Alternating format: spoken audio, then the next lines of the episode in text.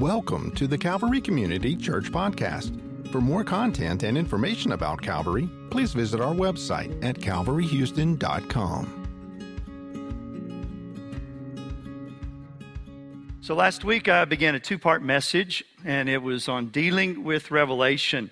And last week we talked about how God speaks to us and how God communicates with us.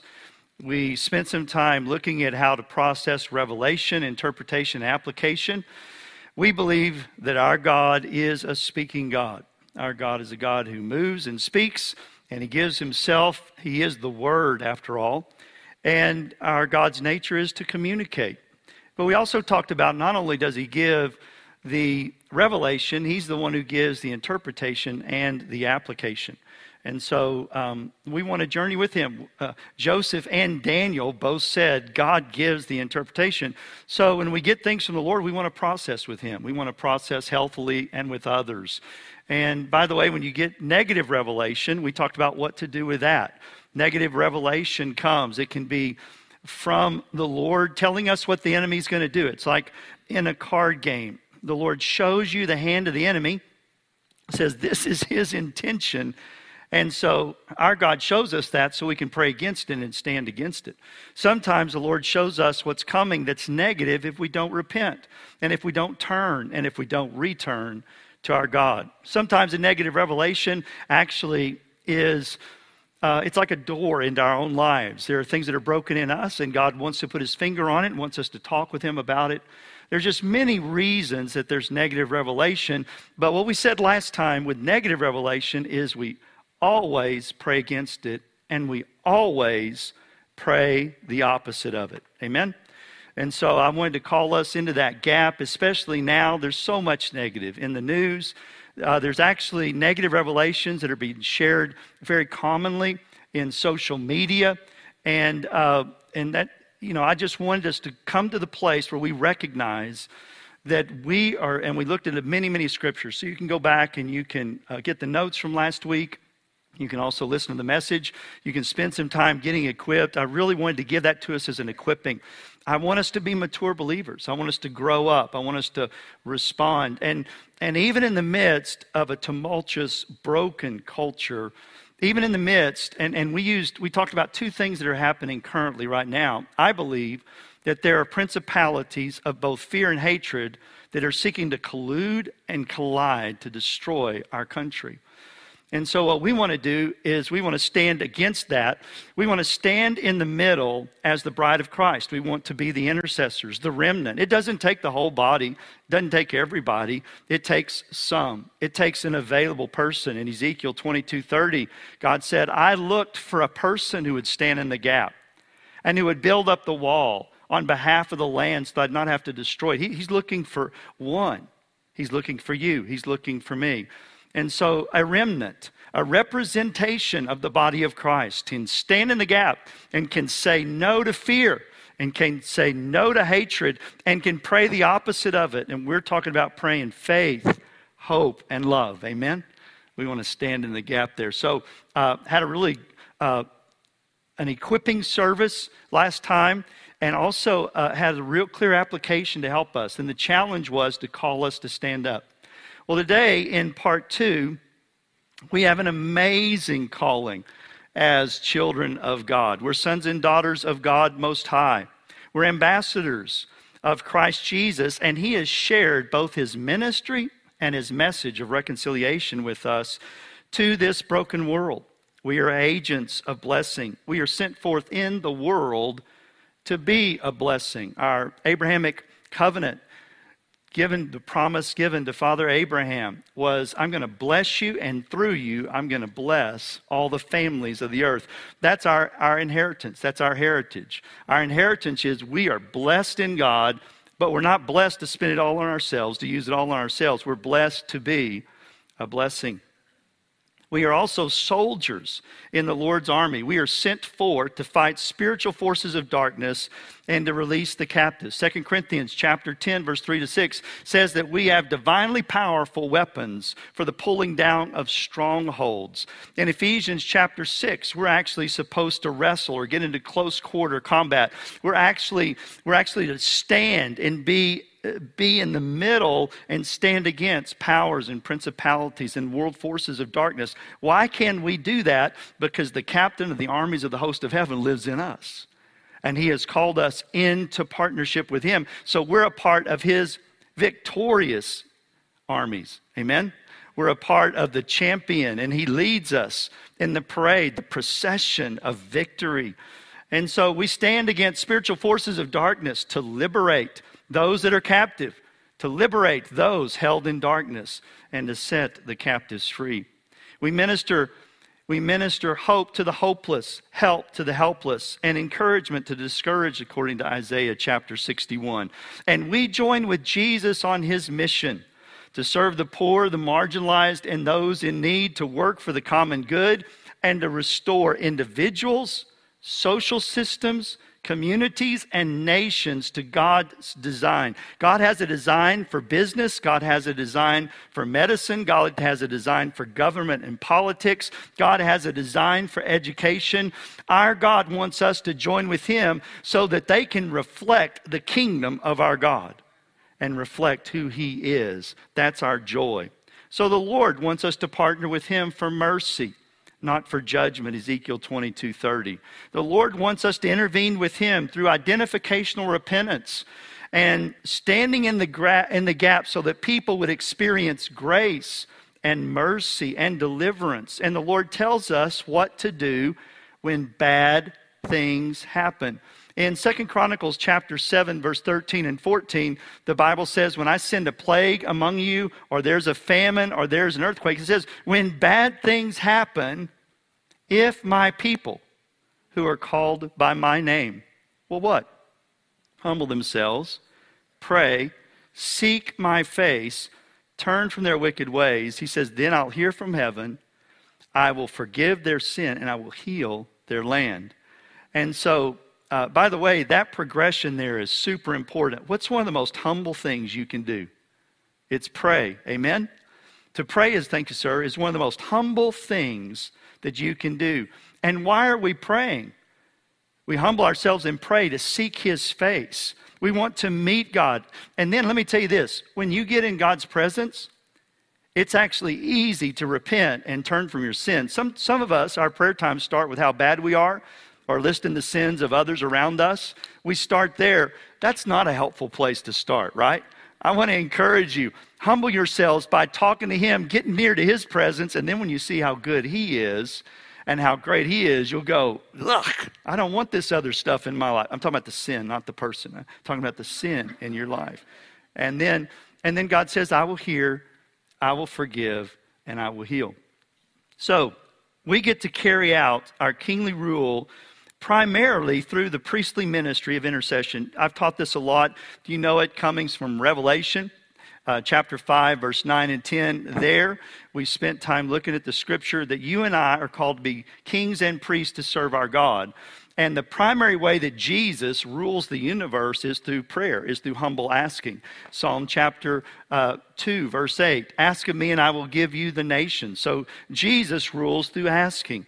And in Hebrews chapter 7, verse 25, Jesus ever lives to intercede. So think about it. Right now, Jesus is primarily carrying out his kingly universal authority. He's carrying that out primarily through humble prayer and asking, joining with the Father's will by the power of the Spirit to rule and reign and bring the kingdom of God and the purposes of God on the earth. And so you and I are kings and priests to serve our God. And we get to rule with our God on the earth, both now and forevermore. So, kingly ministry through kingly rule through our priestly ministry is so important. Well, in this hour, I want to remind us, I want to call us to that place of prayer and intercession so that we can declare and we can decree what the will of God is. Now, Matthew chapter 6, verse 10 is the most prayed verse of the most prayed prayer in human history Thy kingdom come, thy will be done on earth as it is in heaven. That is intercession. as you drive around in your city, as you walk in your neighborhood, as you as you lead your family, as you go to your business place or your school place, that prayer needs to be our breath, our life and our breath. Oh Lord, in this school today, let your kingdom come. Let your will be done here as it is in heaven. Lord, in my life, let your kingdom come. Let your will be done in me today as it is in heaven. Lord, in this pandemic, we stand against sickness and we stand against virus and we say, Let your kingdom come, your kingdom that's whole and healthy, and let your will be done on earth as it is in heaven. So we intercede, we stand in the gap, and then turn your Bibles to Matthew chapter 16, verse 19. Matthew chapter 16, verse 19. We want to step into our places of prayer and intercession that we might decree and that we might declare what God wants. Matthew chapter 16, verse 19, Jesus himself has asked the disciples, Who do people say that I am? And who the crowd say that Who do you say that I am? And Peter answers back, Thou art the Christ, the Son of the living God. And then the Lord Jesus tells him that Peter made that revelation not on his own, but by God speaking to him and giving him that revelation. And then as he makes that revelation, Jesus says, I'm going to build my church on this testimony, this, this faith, this declaration of who I am, this gospel. And then he says in verse 19, I will give you the keys of the kingdom of heaven, and whatever you bind on earth will be bound in heaven, and whatever you loose on earth will be loosed in heaven. So many debates about what this means, but, but what it means is this God has already decreed and declared what he wants on earth. And our job is to agree with that and loose it on earth.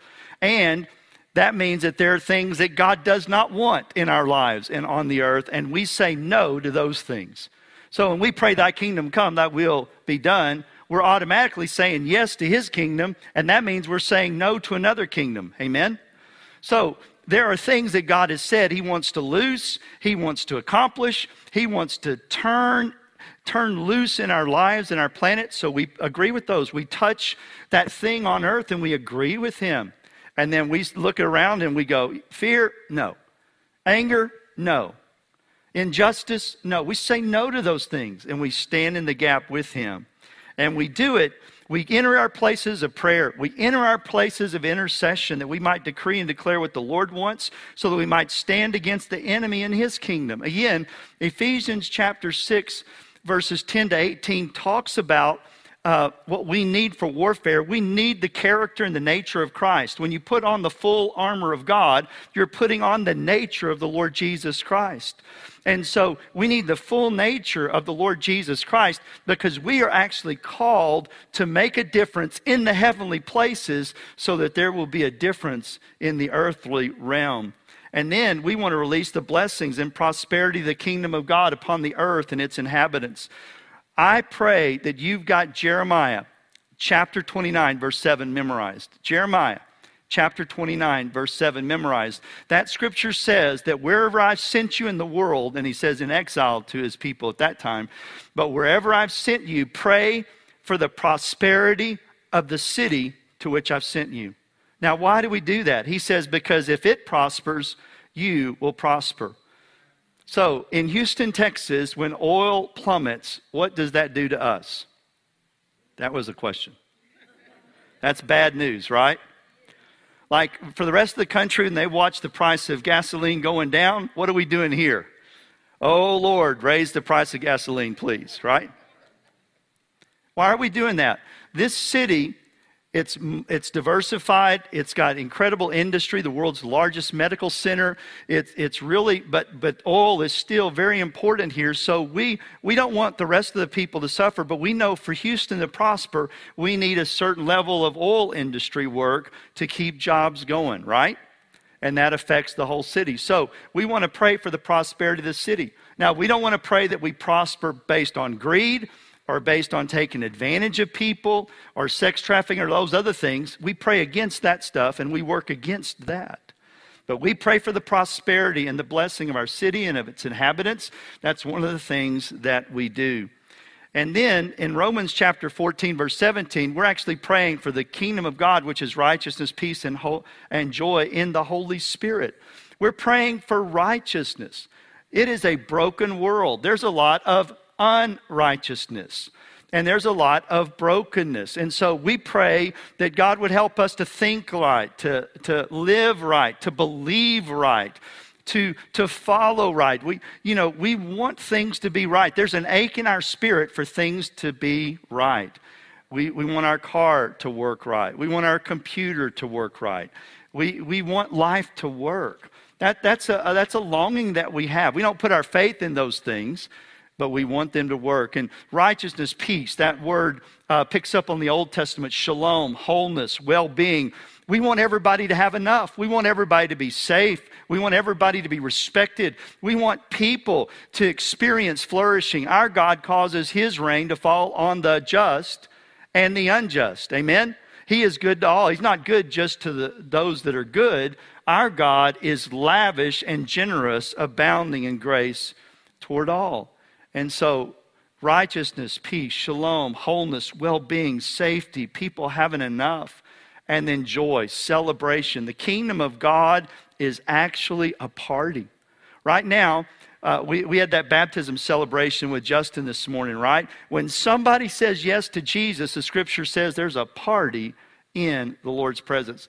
Now, can you imagine the kind of party that is? I mean, some, some of you are incredible with hospitality, and some of you, uh, you know how, you know how to enjoy yourself. But I want you to know, heaven and earth, there's no joy like the joy of Jesus. He's anointed with a joy above all of heaven and earth. And our Jesus knows how to celebrate. He celebrates you. I'm really glad for that, that he celebrates me. When he looks at me, he's not thinking how bad I am. He's not thinking about how broken I am. He's not even thinking the list of things that I'm thinking of that uh, I'm upset about this or I need to change that. Praise God that when he looks at me, he's for me, not against me. He celebrates me.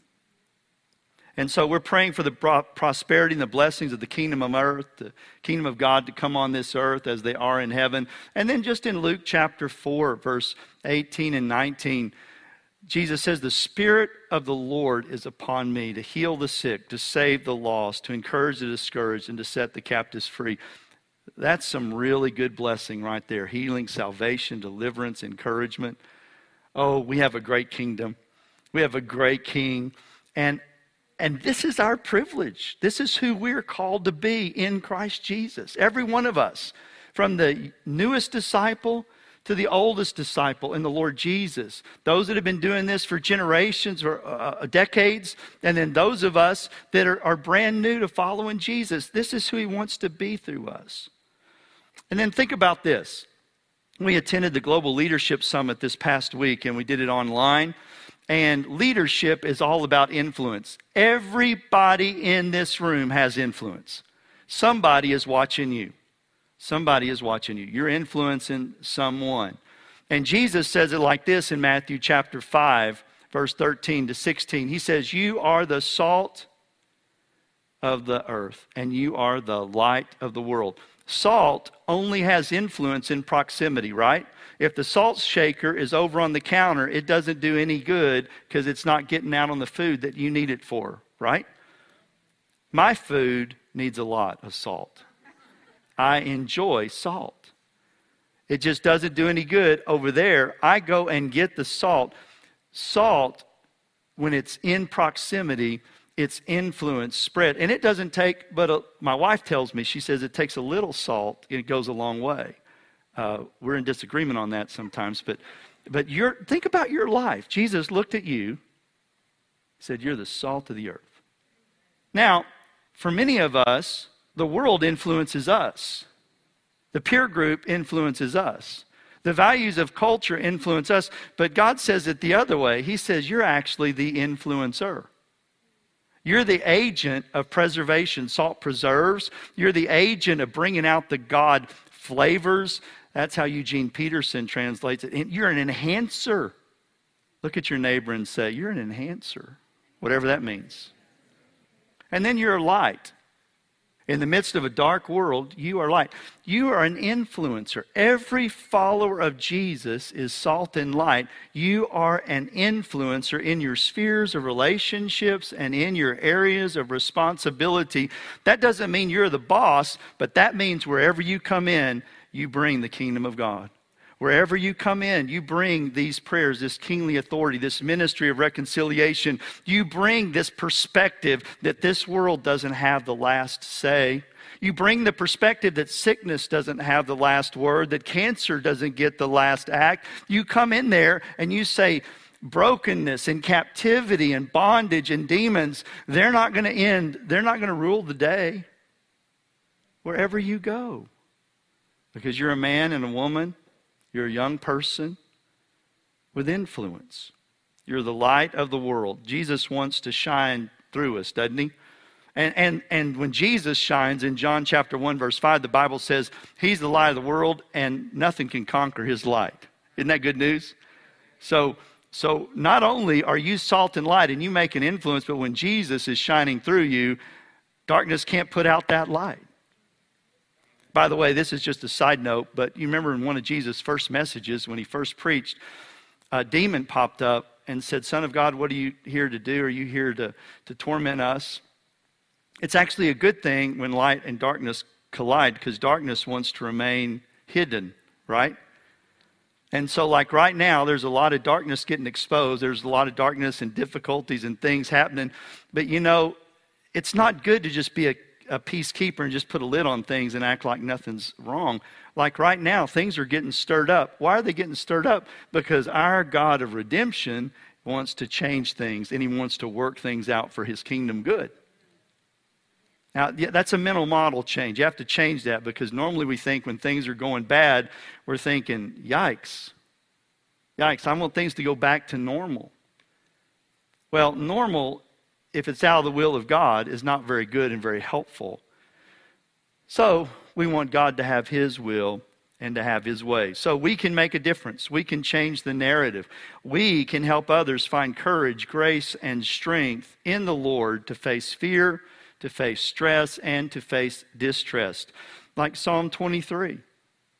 Psalm 23. Uh, several months ago, Pastor Steve gave me Psalm 23. I'm going to I'm going to minister from this passage in a while because uh, the team was praying for me. I, I, I, was going through a period of sickness, and, and, and he gave me that, and he said he saw the Lord Jesus withdrawing frequently to go to the Father, asking the Father to restore him.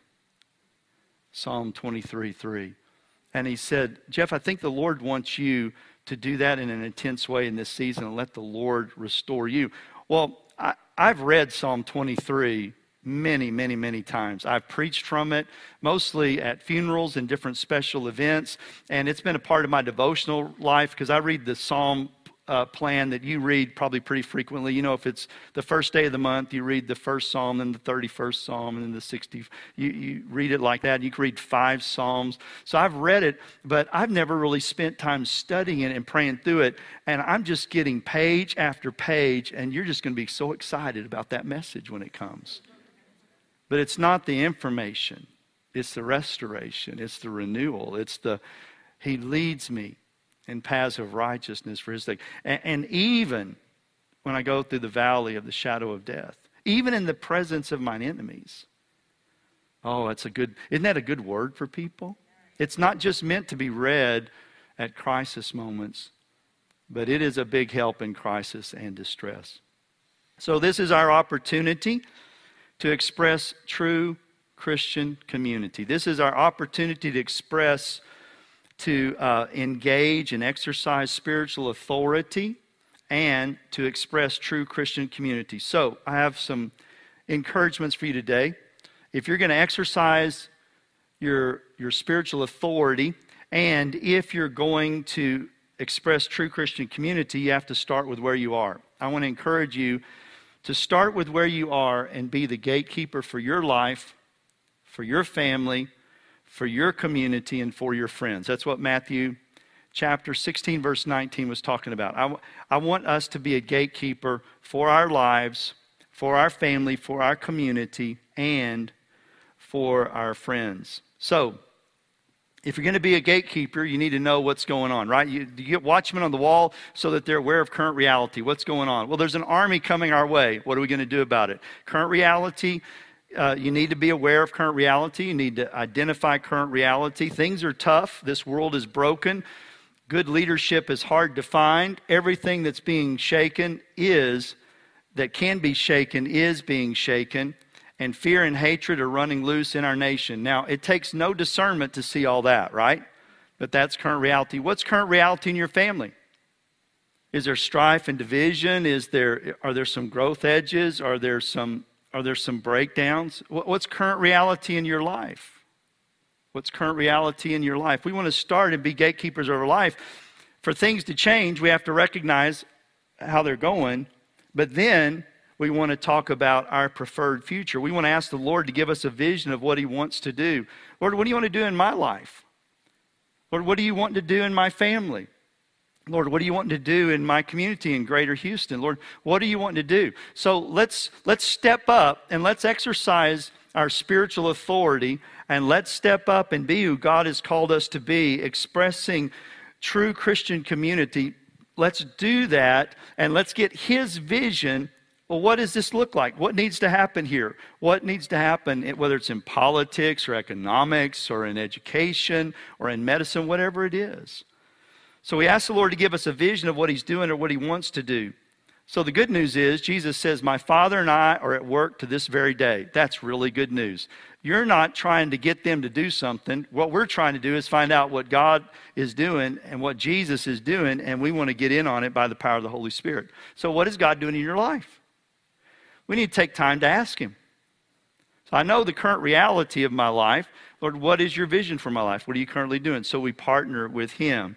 The Lord wants to prosper our city. I've already mentioned that. Now, again, we're not talking about He does not want to fuel greed, He does not want to fuel exploitation, but He does want the economic well being of our culture to prosper. I've actually traveled to other cultures, and this is a definite Christian belief that what I want is I want my ceiling to be the floor for the next generation. Did you know in many countries that I go to, that the older generation is actually working to hold the younger generation down and that their feet will be the seedling for the next generation and the next generation and the next generation increases in poverty increases in bondage increases in lack of opportunity this is solely a christian idea that jesus said the works i do you'll do oh and and, by the way, you'll even do greater things than these.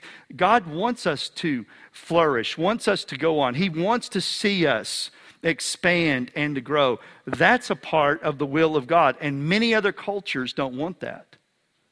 So we want our city to prosper. There's this zero sum that we think about. Well, if this person in many power uh, power and, and weakness cultures or shame and honor cultures, there's the idea that there's a limited amount of power or there's a limited amount of honor. And if you get honor, then my honor decreases. In the kingdom of God, it's not like that, right? Our God creates wealth. Our God creates honor. Our God creates resources and power.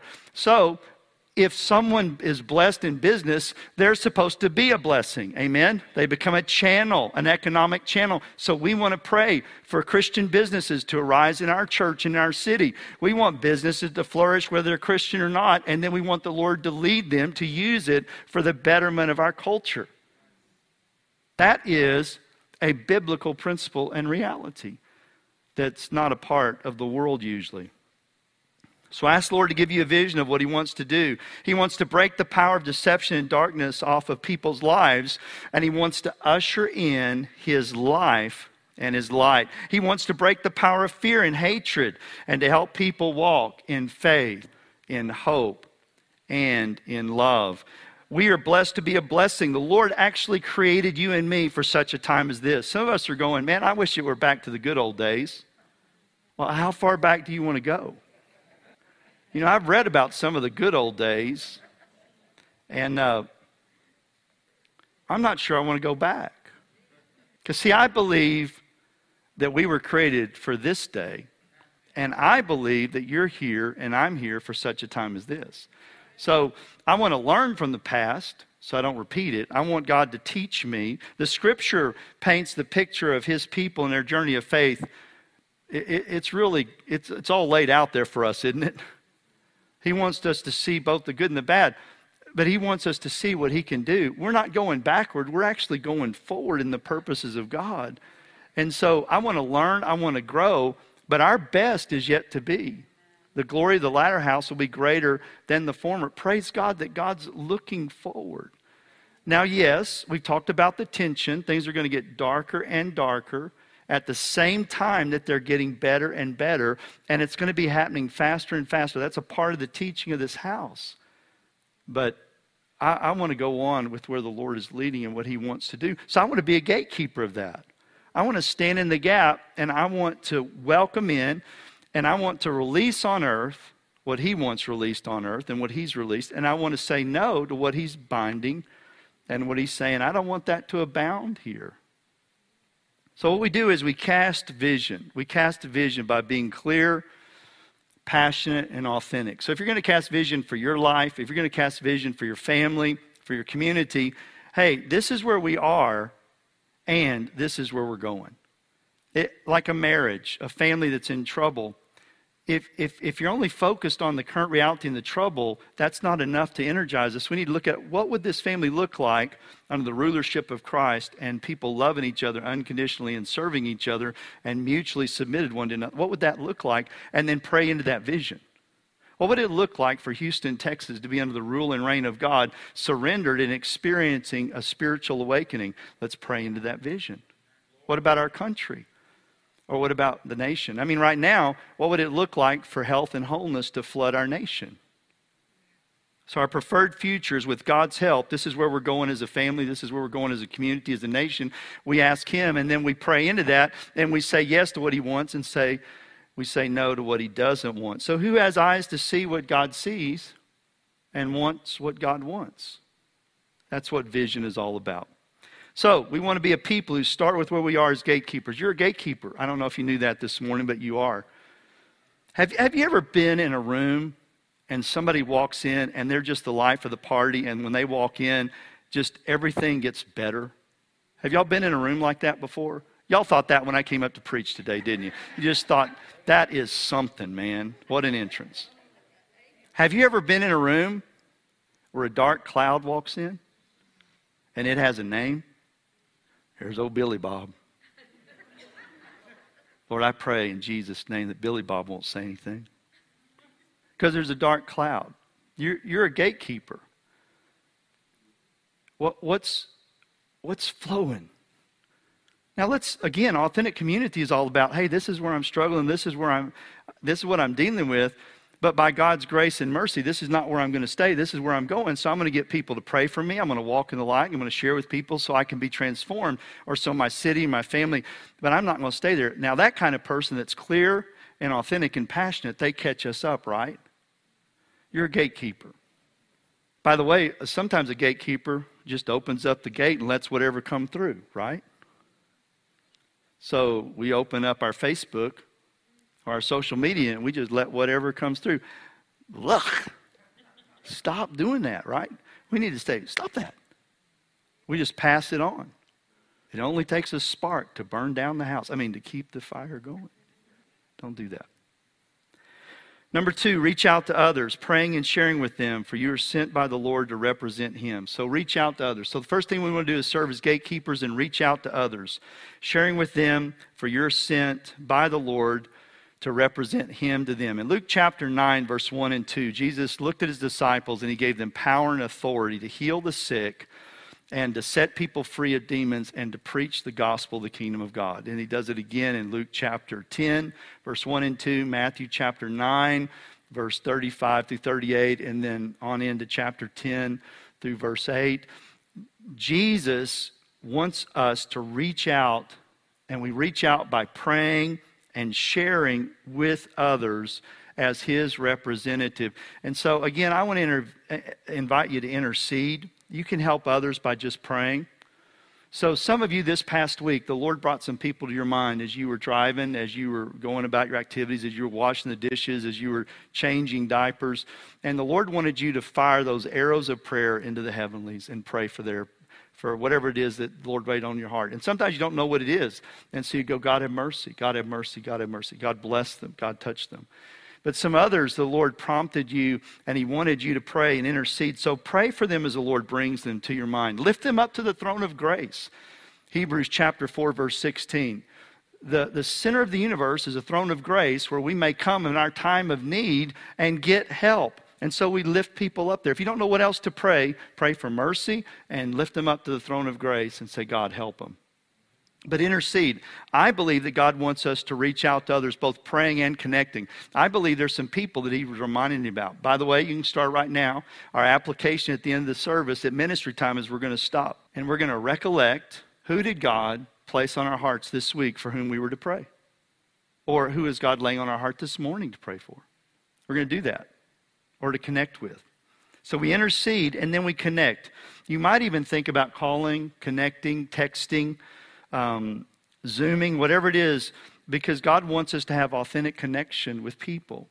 People are lonely, discouraged, and isolated right now. Many people are suffering emotional and mental anguish. We were not meant to live alone. Now, no show of hands, but how many of you are introverts and you were thinking, this is my day to flourish? Praise God. They put me in a house and told everybody to stay away. But you know what? After a little while, that got old, didn't it? Even for the introverts. I've talked to a number of introverts, and um, they would like some extroverted introversion so that they could come out of where they are. We weren't made to be isolated. Even if we're the, the most introverted personality you can imagine, we need each other. Listen, the mental anguish that we're causing, especially the elderly, people in the nursing homes, people going to hospitals without people to be there with them. Now, that's a place where we need to pray. That's just wrong. That's just wrong. Now, we don't need to get mad at anybody. We don't need to go burn down a building, but we need to say, Lord, would you change this? Would you, would you help somebody to get some brains? And Lord, would you help us to change this? So let's reach out to people in love. Let's lift up our friends in prayer. Let's pray with them and connect with them. I was so proud. Sharon Williams, we've been having a conversation of late. And Sharon Williams, one of our members here, many of you know Sharon. She's got a group of people that she's calling. About six folks are on her calling list, and they're getting together every day and talking. And then she's got others that she calls occasionally. What if all of us, we just listen to the voice saying, pray for this person and maybe connect with them, and there were people that we were supposed to call. A neighbor, a friend, now, no guilt, no condemnation, but if the Lord's been stern, I, I just think that's one of the things I'm most proud of here at Calvary. I keep hearing how you're calling people, how you're taking food to people, neighbors, members of your journey group. I just love how there's all this praying and connecting going on. Calvary, I, cel- I celebrate that. I rejoice in that. And we need that in this time. We were not meant to do life alone. We were meant to do it in community, intimacy, community, and kingdom. We were meant to do life together. And so, right now, we've got to be very innovative and inventive. Again, use all the tools that you have. Now, in some of your journey groups, your small groups that are starting this week, it's going to be kind of different because there's going to be some people that, that can't attend in person for some reason. Well, technologically, some people are challenged, and that doesn't work to do Zoom or whatever. Would you pray for your leader and would you pray for a group? We actually spent time as journey group leaders in our training recently talking about how do we pastor people that are on different pages. Have you thought about school teachers? They're going to have people in the classroom and people in the virtual classroom oh my goodness, let's stand in the gap for them. They're going to have to innovate. And innovation takes mental energy and emotional energy. It is drained. They're already working 60, 70 and hours, 80 hours a week, right? So let's pray for them as they're trying to connect. Let's ask God to give them grace and then give grace to the, to the people, whatever their, their place is that they're having to connect from home or in person, whatever it is. Let's give grace in this hour. Let's pray. Let's connect. Number three, if you're counting, give people a chance to share their burdens, concerns, and fears. So we want to be gatekeepers. We want to be a people who, who, uh, who, who, get in the gap and we pray and listen to the Lord. And so we pray for them and we seek to connect intentionally. And then those that we connect with, let's give them a chance to share their burdens, concerns, and fears. In 1 John chapter 1, verse 7, if we walk in the light as he is in the light, that we have fellowship with one another, and the blood of Jesus cleanses us from all unrighteousness. The blood of Jesus cleanses in the light. And so one of the most transformational activities you can do is not only intimacy, which is a reflective life, getting close to Jesus. When you get close to the Lord, you are transformed from glory to glory, even if it's just dimly beholding Him. The second transformational experience is authentic community with your open and honest. We need to give people a chance to share their burdens, to share their desires, their concerns, their fears. So we want to learn to listen well. Listening well, by the way, is not listening to respond or fix while someone's talking, it's letting them share. And then we ask good questions. People are hurting, people are scared, people are discouraged. But we're transformed when we bring that stuff out in the light. So let them bring it out in the light. A lot of times, people are set free just by having the freedom to talk to somebody. And as they just bring it out in the light, the burden is lifted. James chapter 5 verse 16, confess your faults one to another that you may be healed. Sometimes that healing just happens as we give people freedom to share. Let's be a, a, place where people can share safely. Amen? Without us fixing them and correcting them. And now we can give hope, we can share, but but I share uh, you know what I think, feel, and believe, and and together we we try to pursue the Lord and we try to respond biblically, but we don't beat each other up over it. Then number four, share what you think, feel, and believe as the Lord gives you opportunity. In 1 Peter chapter 3, verse 15, it says, you know, set apart Christ as Lord in your hearts, being ready to give an answer to everyone who asks you for it, and do it with gentleness and respect. Wow, don't we need some gentleness and respect in our current public discourse? But you know, the public is just representative of you and me, right? I mean, um, our culture just needs some help. So we're going back to that gatekeeping thing. Let's be good gatekeepers of gentleness and respect. Let's be gracious and kind. Let's let's, you know, well, we could teach on that for a long time. In this way, we raise the level of faith and we change the narrative. Listen, if if we'll share what we think, feel, and believe, then we're telling the story and the person who begins to tell the tell their narrative tell the story they begin to change the narrative. They they change it because you know the media is telling us a story and it's creating a narrative and our friends are telling us a story it's creating a narrative. Where is the people of faith? Where are the people of faith? Where where are the people of faith hope and love? Where where are the people of light? Where are the people of influence? Where are the people saying yeah it's this way but look at what the lord wants to do and this is what i'm believing him for you know, if we'll tell our story, we're going to change the narrative. And the more we tell our story, we'll change the narrative for good. So let's empathize with people. People only hear the negative, depressing, discouraging news of this broken world. So let's share with them the other side of the story, the good news of the gospel story of the Lord. Then, number five, and lastly, trust God to touch people as you love, care, share, and pray. Trust God to love people and to touch them as you love, care, share, and pray. So, God created you and me for much glory. John chapter 15, verse 8. You were created to bear fruit, and you were created to bring him much glory. That's good news. And so let him shine through you. Let him touch through you as you care, as you love, as you share and pray. You can reach and impact people that no one else can. I can't reach the people that you're called to reach. I can't influence the people that you're called to influence. And praise God, you're that ambassador of light. You can be a gate of blessing wherever and with whomever you are because of Christ in you, the hope of glory. So, if you have your Bibles, I want to close with an illustration from Acts chapter 3 and 4. Acts chapter 3 and 4. If you'll just kind of glance there, if you'd like to read it this week, I'd encourage you to read Acts chapter 3 and 4. In Acts chapter 3 and 4, Peter and John are on their way to the temple to worship. They come to the gate beautiful. There's a man there who's been crippled for 40 years. Since birth, he's been crippled. And he, he looks at them, and you remember the famous saying, uh, Peter and John say to him, You know, silver and gold I don't have, but what I have I give to you. And they gave him healing, right? And the guy got up, leaping and jumping and praising God. We learned that in vacation Bible school. He's jumping. And, and so, so what happens is, in the midst of the rage of their culture and their society, the early church prayed for God to move and do his work. And so this crippled man is healed. It leads to thousands coming to Christ. Now, it's interesting when you read that passage, it says that Peter and John got arrested because of what they did for good, and they were called before the religious leaders. And then the next verse says, And God added to their number that day a couple of thousand men. In addition to women and children. And so I'm thinking, who discipled those people while they're being let off? You know, they didn't even get to get the cards out and get to do follow up because, you know, they've seen this miracle and they're just. They're just shocked, and so they turned to Christ. So 3,000 people have come to Christ in one day at Acts chapter 2, and then here's another two. So the body has grown to 5,000 people, uh, just men, not including women and children. So leaders in the groups, leaders in groups of people are raging against justice, they're raging against righteousness, they're raging against common sense, they're raging against the care that Peter and John have showed this man through Jesus. In the midst of this political and, and religious leaders plotting evil, the follower of Jesus, they lift up a prayer. So what happens is, this is what really got me the other day. So we have a, we have a nation and a culture that's raging, right?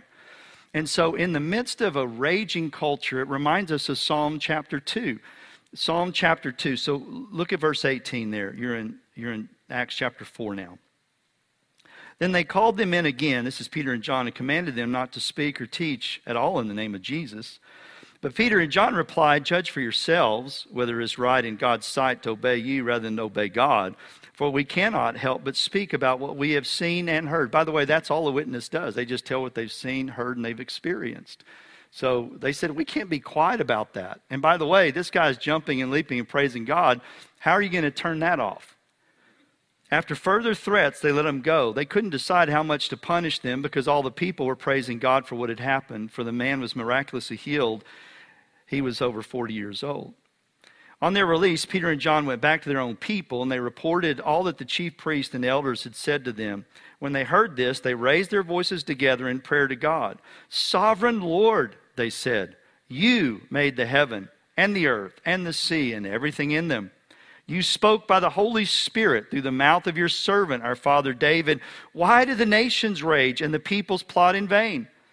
The kings of the earth, they take their stand, and the rulers gather together against the Lord and against his anointed one. Indeed, Herod and Pontius Pilate met together with the Gentiles and the people of the Israel in this city to conspire against your holy servant Jesus, whom you appointed. They did what your power and will had decided beforehand should happen. Now, Lord, consider their threats and enable your servants to speak your word with great boldness. Stretch out your hand to heal and perform miraculous signs and wonders through the name of your holy servant Jesus. So, hear this again.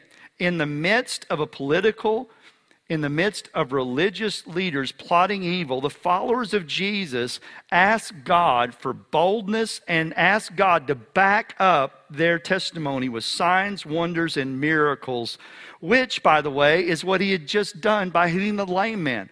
Okay, right now, our culture is raging. It's a Psalm 2 moment. Psalm 2 moment says that in the midst of the rage, these people said, We watched how Pontius Pilate, we watched how Herod, and we watched the religious leaders, how they raged and they came against the Lord and his anointed. And so right now, there is raging in the streets. This is a Psalm 2 moment. How did the church respond to a Psalm 2 moment? They said, Lord, give us boldness and back up our prayers with miracles, signs, and wonders to the glory of Jesus. And then the next verse says the room that they were in was shaken. God says, I like that kind of prayer. Calvary friends online, I want to encourage you. Yes, this is a moment that's hard. Yes, this is a moment that's challenging. Yes, this is a moment that's distressing. But I want you to know this can be our Psalm 2 moment. This can be our Acts 4 moment. Let's stand in the gap and let's say, Lord, give us courage. Lord, give us boldness. Lord, help us to stand for you and to be that salt and light, that gatekeeper, that intercessor, that connector. Help us to be who you've called us to be. And would you extend your hand to do signs, miracles, and wonders to the glory of Jesus? That's the way to respond to the raging Psalm 2 moment. And I pray that we'll do that in Jesus' name. Amen? Amen. Lord, thank you for speaking to us today. Thank you for speaking to your disciples in their day. Thank you that you're the God of revelation. Lord, we pray again that we'll respond to this rage, fear, and hatred of our day with the same resolve, with the same prayer, with the same boldness in the name of Jesus. And Lord, we pray that we'd stand against negative revelation, praying against it and praying for the opposite in the name, the power, and the hope of the Lord Jesus. And right now, I just want you to listen to the Lord, going back to what I said earlier. I'm going to ask the Lord to bring someone to your mind for whom the Lord would have you to pray or for whom the Lord would have you connect. Lord, would you bring someone to mind that you want us to pray for or that you want us to connect with? Maybe He's bringing to your mind some people or, or someone from this past week. And you oh, I didn't know that's why you brought them to mind. So right now, pray for them. Maybe the Lord's been laying someone on your, your heart and your mind, not just to pray for, but He actually wants you to take initiative and call them or text them or, or con- communicate and connect with them somehow. Who is that? Who is that? Lord, I pray you'll give us the courage to pray and you'll give us the courage to connect. Maybe there's some people you're laying on our heart right now, like you did Sharon Williams' heart, and there's some people we're supposed to connect with regularly who needs someone to care, share, and pray with. Who is that, Lord? Maybe it's somebody we're going to meet in, in class or on Zoom. Who is that? Help us to listen and help us to love. So, friends, don't be surprised if God brings someone to your mind uh, throughout the week. There's going to be others that you'll be driving, and all of a sudden you'll think about somebody, pray for them, and then ask the Lord if you're supposed to connect with them. Maybe there's a group that you're supposed to get and start and, and help people to connect on a regular basis. Would you please stand? We hope you've enjoyed this episode from Calvary Community Church Podcast. For more content and information about Calvary Community Church, please visit our website at calvaryhouston.com.